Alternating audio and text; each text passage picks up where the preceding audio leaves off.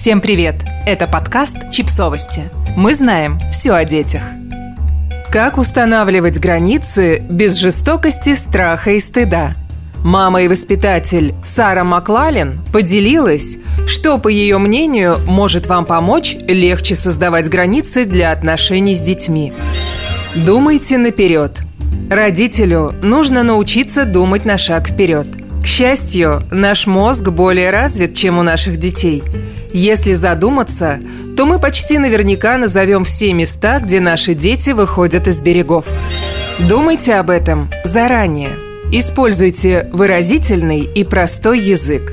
Один из лучших советов, которые я получила как учитель, был совет записывать свою речь в классе на протяжении часа, а потом прослушать ее. В записи были хорошо слышны все речевые привычки, от которых я хотела избавиться. Контролируйте язык тела и выражение лица. Исследования показывают, что невербальные сигналы имеют огромное значение.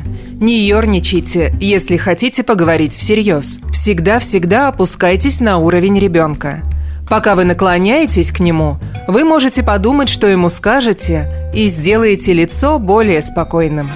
Убедитесь, что ваш тон теплый, но твердый. Резкий тон может быть избыточным и пугающим для маленького ребенка и вызвать стресс и усиление тревоги.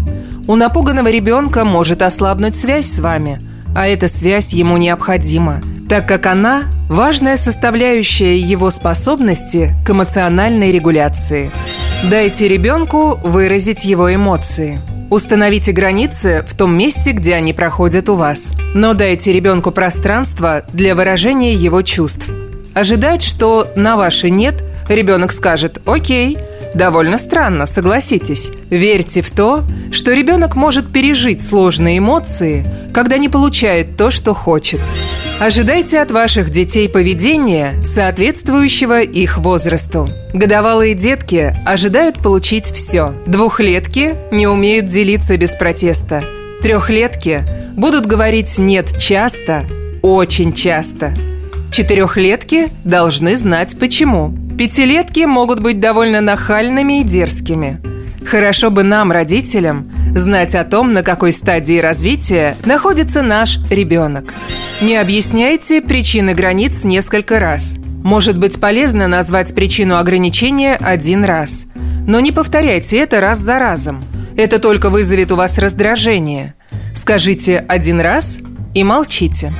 Используйте юмор. Он отлично работает. Научитесь озвучивать дурацкими и смешными голосами зубную щетку или воду в ванной – это гарантированно будет работать лучше и займет меньше времени, чем переговоры, крик или подкуп. Если мы хотим, чтобы дети были внутренне мотивированы быть хорошими, то хорошо бы и нам самим быть добрыми, оставаться с ними в контакте и прислушиваться к их чувствам. Подписывайтесь на подкаст, ставьте лайки и оставляйте комментарии. Ссылки на источники в описании к подкасту. До встречи!